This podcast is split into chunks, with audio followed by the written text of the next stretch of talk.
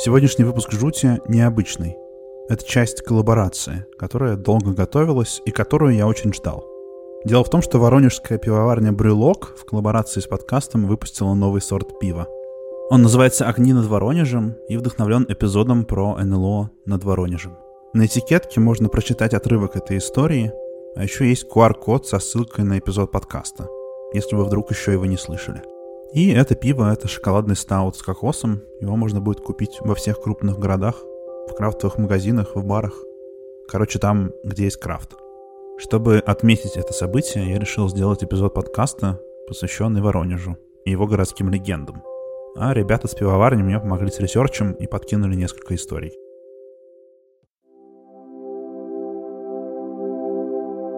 У всех городов России есть свои городские легенды. Приезжайте куда угодно, поговорите с местными жителями, и вы услышите истории про проклятые дома, про бродящих по улицам призраков, тайные катакомбы и мстительных мертвецов. Так мы, люди, устроены. Мы окружаем себя историями. Делаем среду своего обитания живой. Ну и, конечно, в таких историях часто есть хотя бы доля правды. В каком-нибудь доме жил особенно жестокий дворянин – который плохо обращался со своей прислугой. В народе об этом начали говорить, и вот уже через десятки лет эта история эволюционировала во что-то еще более мрачное и страшное. А может и с самого начала происходила какая-нибудь чертовщина. На одном и том же месте люди раз за разом встречали привидения.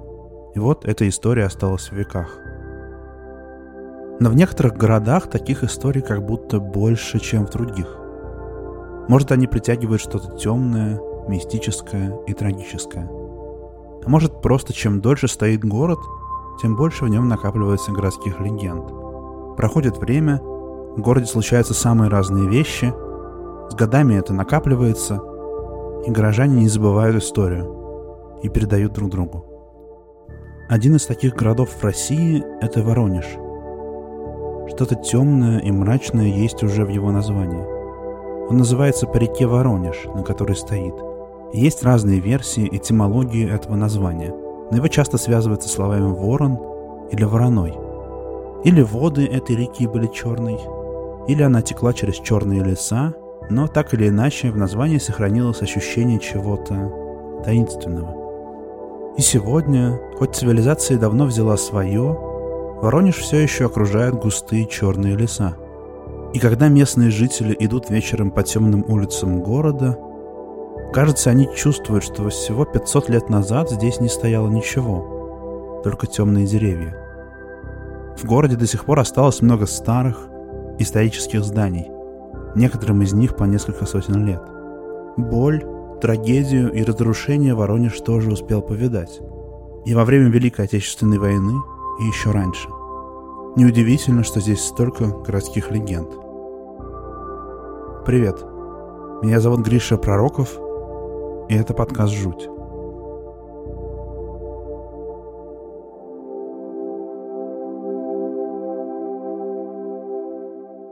Воронеж был построен в конце XVI века, в 1586 году. Тут была возведена крепость. Здесь русское царство воевало с татарами – а также хотела защититься от народов, которые тогда называли экзоэтнонимом, то есть выдуманным термином – черкасы. Это, в частности, предки современных адыгов, которых еще называют черкесами, и кумыков. Здесь поставили грозный деревянный острог. Воронеж стоит на реке Воронеж. И довольно быстро, уже во времена Петра, город стал играть важную роль в военно-морском флоте. Было создано Воронежское адмиралтейство. Здесь строились корабли – но город, конечно, был не только военным, не только крепостью и стратегическим местом для флота. Здесь жили обычные люди, ремесленники, купцы, и жизнь у них была не самая легкая. В XVIII веке, например, город три раза горел. В 1703, 1748 и 1773. Пожар 1748 был самый сильный. После него Воронеж был почти целиком перестроен. Есть здание, которое сохранило память об этом тяжелом столетии пожаров. Богоявленский храм.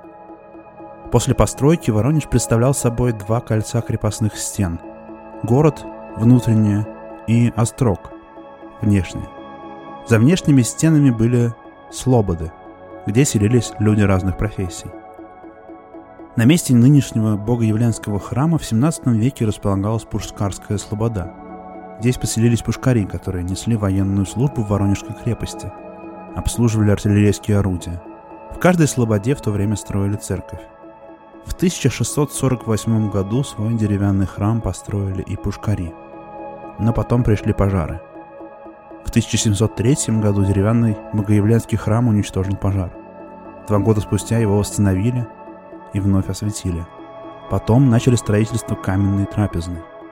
Но в ночь на 10 мая 1748 года в Пушкарской слободе вновь был пожар. Церковь сгорела. Постепенно храм отстроили полностью в камне.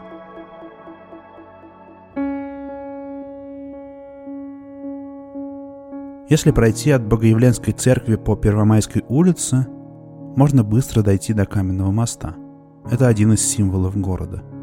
Здесь уже в XIX веке пролегала улица, которая сегодня называется улица Карла Маркса, а тогда была Старомосковской. Колеса телег и лошадиные копыта со временем сильно навредили улице, и на этом месте начал образовываться овраг. Его было почти невозможно проехать, и овраг стали называть «Волчья яма». В нем часто ломали ноги лошади. Для продолжения движения было необходимо укрепить в этом месте почву и соорудить мост. До этого долго не доходили руки. Но в конце концов воронежский губернатор Николай Кривцов волевым решением, даже в обход государственных чиновников, с которыми он должен был все согласовать, выделил на него деньги. И в 1826 году тут возвели мост. Но интересен он не только этим. Говорят, что именно здесь, Рядом с мостом стоял дом. А может и до сих пор стоит, и это один из домов рядом. Который в Воронеже знают как дом 40 скелетов.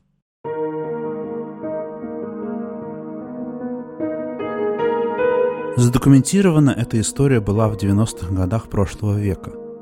В 1996 году ее напечатали в книге, посвященной врачебной династии Русановых.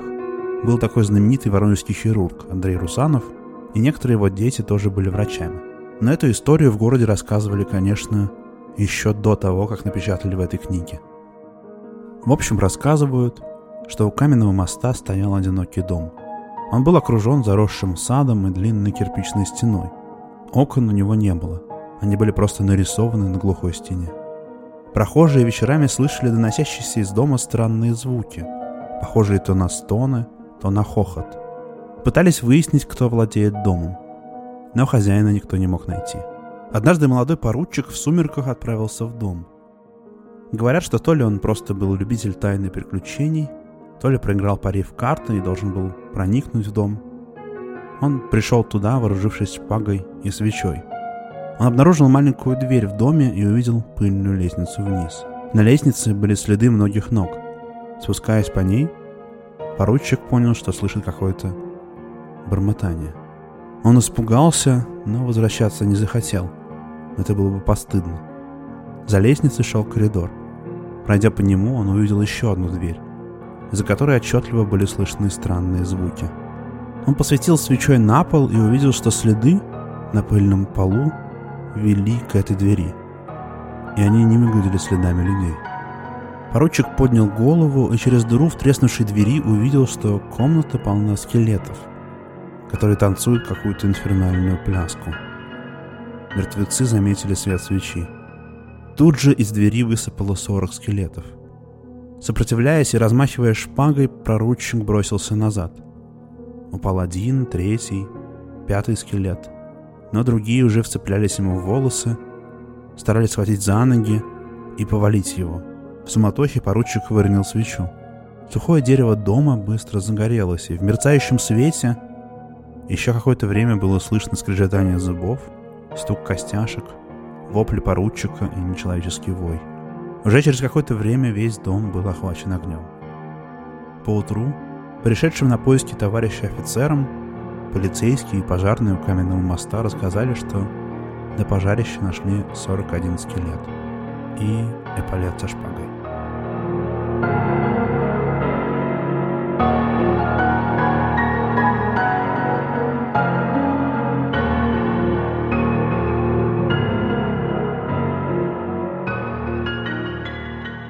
Если пойти от Каменного моста дальше на запад к Кольцовскому скверу, а потом вниз по улице Кирова, то можно дойти до парка имени Дурова.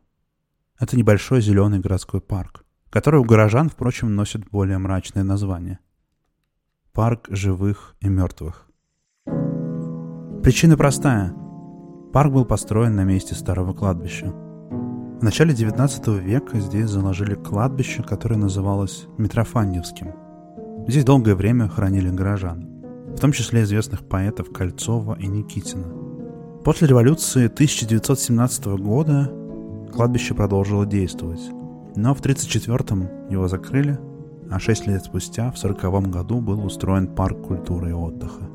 Это был пик советского атеизма.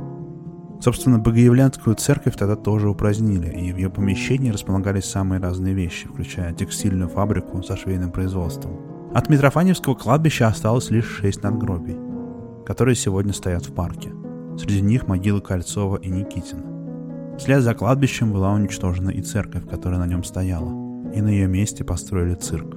Рассказывают, что в парке имени Дурова, как он сегодня называется, можно встретить неупокоенных призраков с кладбища. Чтобы такой дух покинул наш мир, нужно выяснить у него имя и заказать по нему панихиду.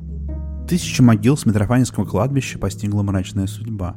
Ими вымостили близлежащие лестницы и улочки. Камни с могил появлялись даже во дворах жилых домов.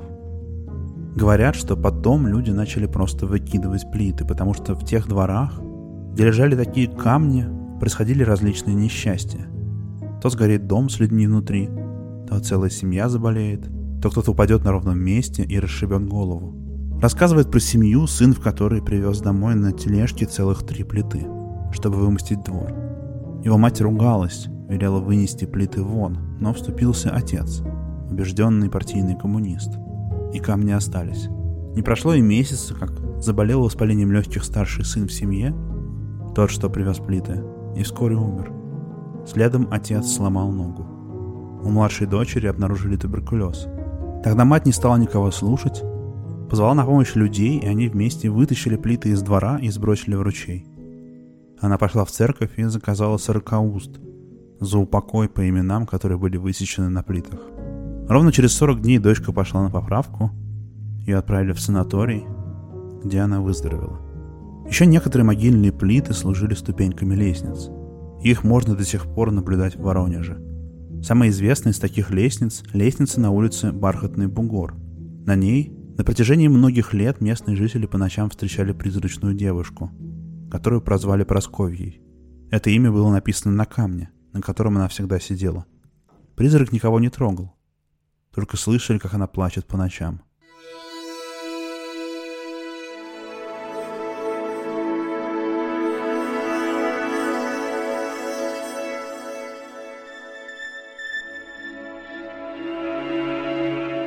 Кажется, что городские легенды нередко раскрывают какие-то тайны города.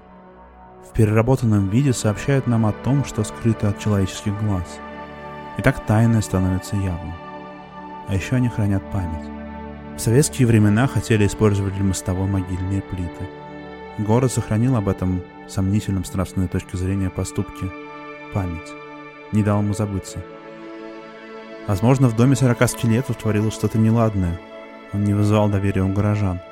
И вот они запомнили его.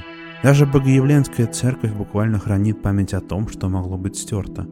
Что когда-то, до пожаров, у Воронежа был другой облик. Но иногда в городе, а точнее под ним, совсем буквально что-то скрывается.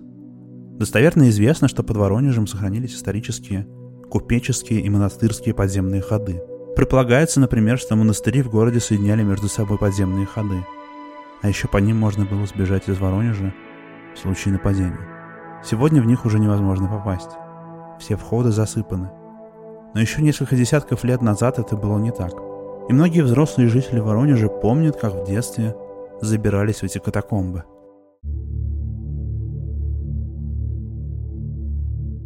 Например, мужчина по имени Андрей рассказывает, что в 80-х возле Чернавского моста была дыра, в которой можно было забраться в катакомбы. А еще многие пробирались под землю возле площади детей. Рассказывали, что в катакомбах часто слышатся непонятные звуки и даже стоны – Иногда видели пугающие тени на стенах. Говорили, что это душа какого-то монаха, бродит под землей, охраняя спрятанные там церковные сокровища. Андрей не верил в эти истории, он был комсомольцем и атеистом, и однажды попросился со своими друзьями, когда они в очередной раз собрались в катакомбы. Идти решили ночью, взяли с собой фонари. Они шли какое-то время, и вдруг старший среди ребят, который много раз там бывал, остановился. Подземный туннель раздваивался – Хотя раньше, как ему казалось, в этом месте был один сплошной коридор. Он клялся, что до этого тут ничего не было. Этот новый коридор был намного ниже и уже основного, по которому они шли. И здесь мог пройти только один человек. Казалось, что вход в открывшийся лабиринт совсем недавно кто-то специально выбил в стене. Он был неровным, больше похожим на дыру. Андрей и еще один парень вызвались сходить посмотреть, что там. Он рассказывал, что они шли по очень узкому коридору. Стены как будто зажимали их. Стало казаться, что за ребятами кто-то идет. Андрей несколько раз оглядывался, но никого не видел. Его друг, который шел впереди, вдруг предложил вернуться. Андрей тут же согласился, потому что ему стало очень страшно. Он повернулся назад и вдруг увидел перед собой черный силуэт в монашеском одеянии. От неожиданности Андрей выронил фонарь и заорал. Его друг тоже закричал. Попытался посветить фонарем на призрака, но Андрей загораживал свой проход, и разглядеть привидение у них не получилось. Монах вздохнул, наклонился к уроненному фонарю, потом выпрямился и сделал шаг вперед. Андрею показалось, что он просто прошел через него. Он прямо почувствовал это. Жгучий холод просквозил через тело. Не раздумывая, он бросился к выходу. Когда добежали до основного коридора, ребят там не было. Стало еще страшнее, и они молча, не оглядываясь, кинулись наружу. Остальные были на поверхности. Оказывается, услышав их дикие крики, они перепугались и все как один повыскакивали наверх. Спустя несколько дней кто-то из компании все-таки решился вернуться в подземелье. Но того ответвления от главного коридора не нашли, хотя руками обшарили едва ли не каждый сантиметр стены. Все решили, что попали в тайный коридор, который вел к тому самому кладу, который охранял призрак.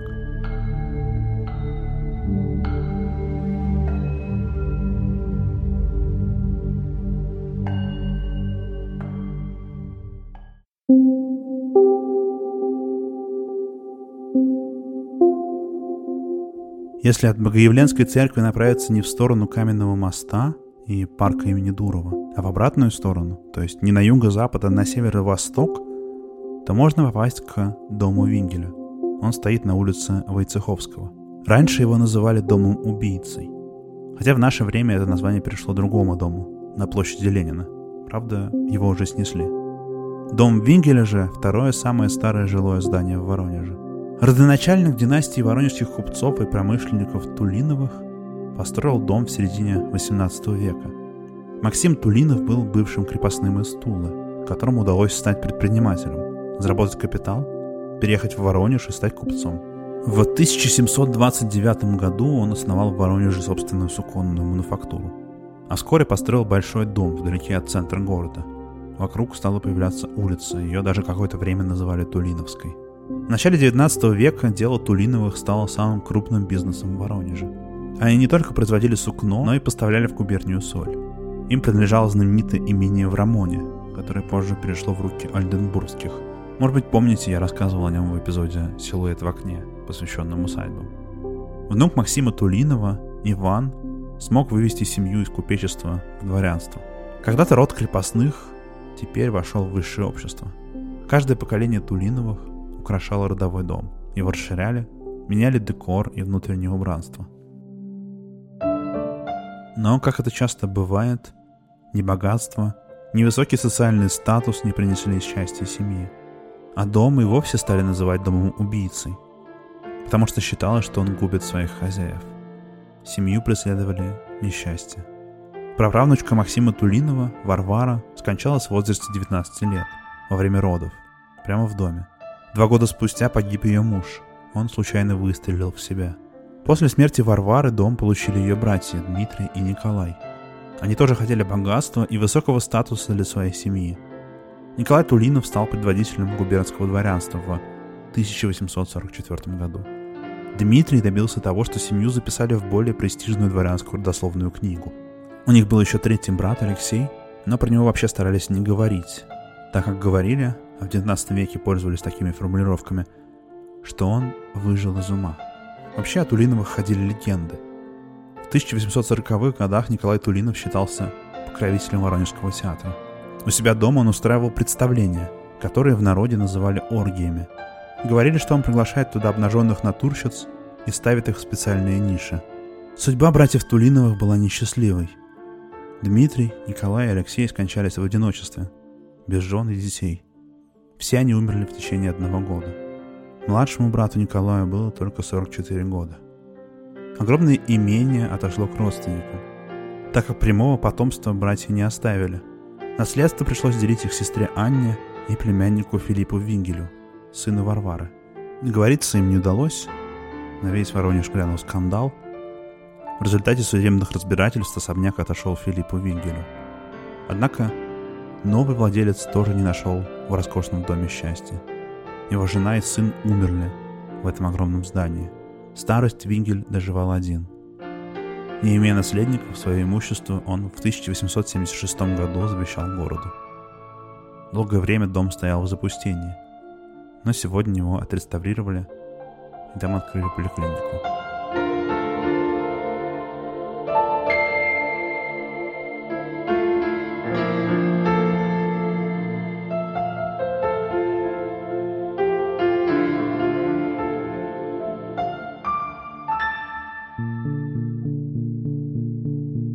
Я начал свой рассказ с того, что сказал, что название Воронеж происходит от слова «вороной», «черный».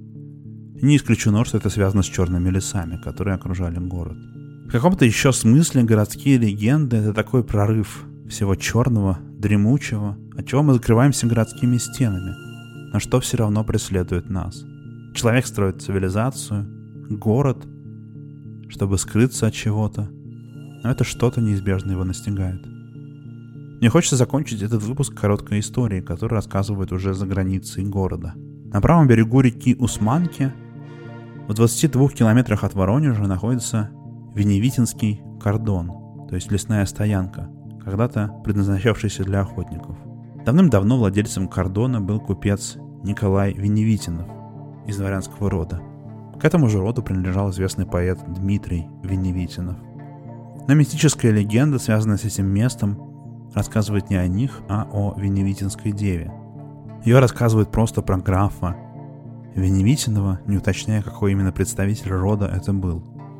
Как-то графу Веневитинову приглянулась крепостная девушка. У нее, как это водится в таких легендах, был возлюбленный, тоже из крепостных. Тогда граф, чтобы устранить соперника, отправил парня служить в солдаты. В те времена военная служба длилась долго, 25 лет. Узнав об этом, девушка взяла и утопилась. С той поры на Веневитинском кордоне является ее призрак. Существует еще иная версия о том, будто бы граф собственноручно утопил в озере свою жену, обвинив ее в измене. На самом деле она была невиновна. С тех пор ее дух никак не может успокоиться, и в воскресностях бывшей усадьбы бродит призрак женщины. Есть еще и третья версия, что никакой утопленницы не было, а был случай, когда владелицы поместья отрубили голову, кто и при каких обстоятельствах, неизвестно. По-видимому, разбойники, которые хотели выпытать у нее местонахождение сокровищ, которые она зарыла где-то в лесах. Так и ходит теперь, стережет свои клады, а под мышкой держит отрубленную голову. Эти легенды звучат современно. Такие часто возникают вокруг усадеб и других дворянских мест. Но и причина у этих легенд есть. Все-таки многие видели здесь Веневитинскую деву – Путники, бившиеся с дороги, не раз видели, как из соснового бора появлялась бледная и красивая девушка с букетом цветов. А потом она подходила, и было видно, что это не очаровательная красавица, а старуха в истлевшем белом платье.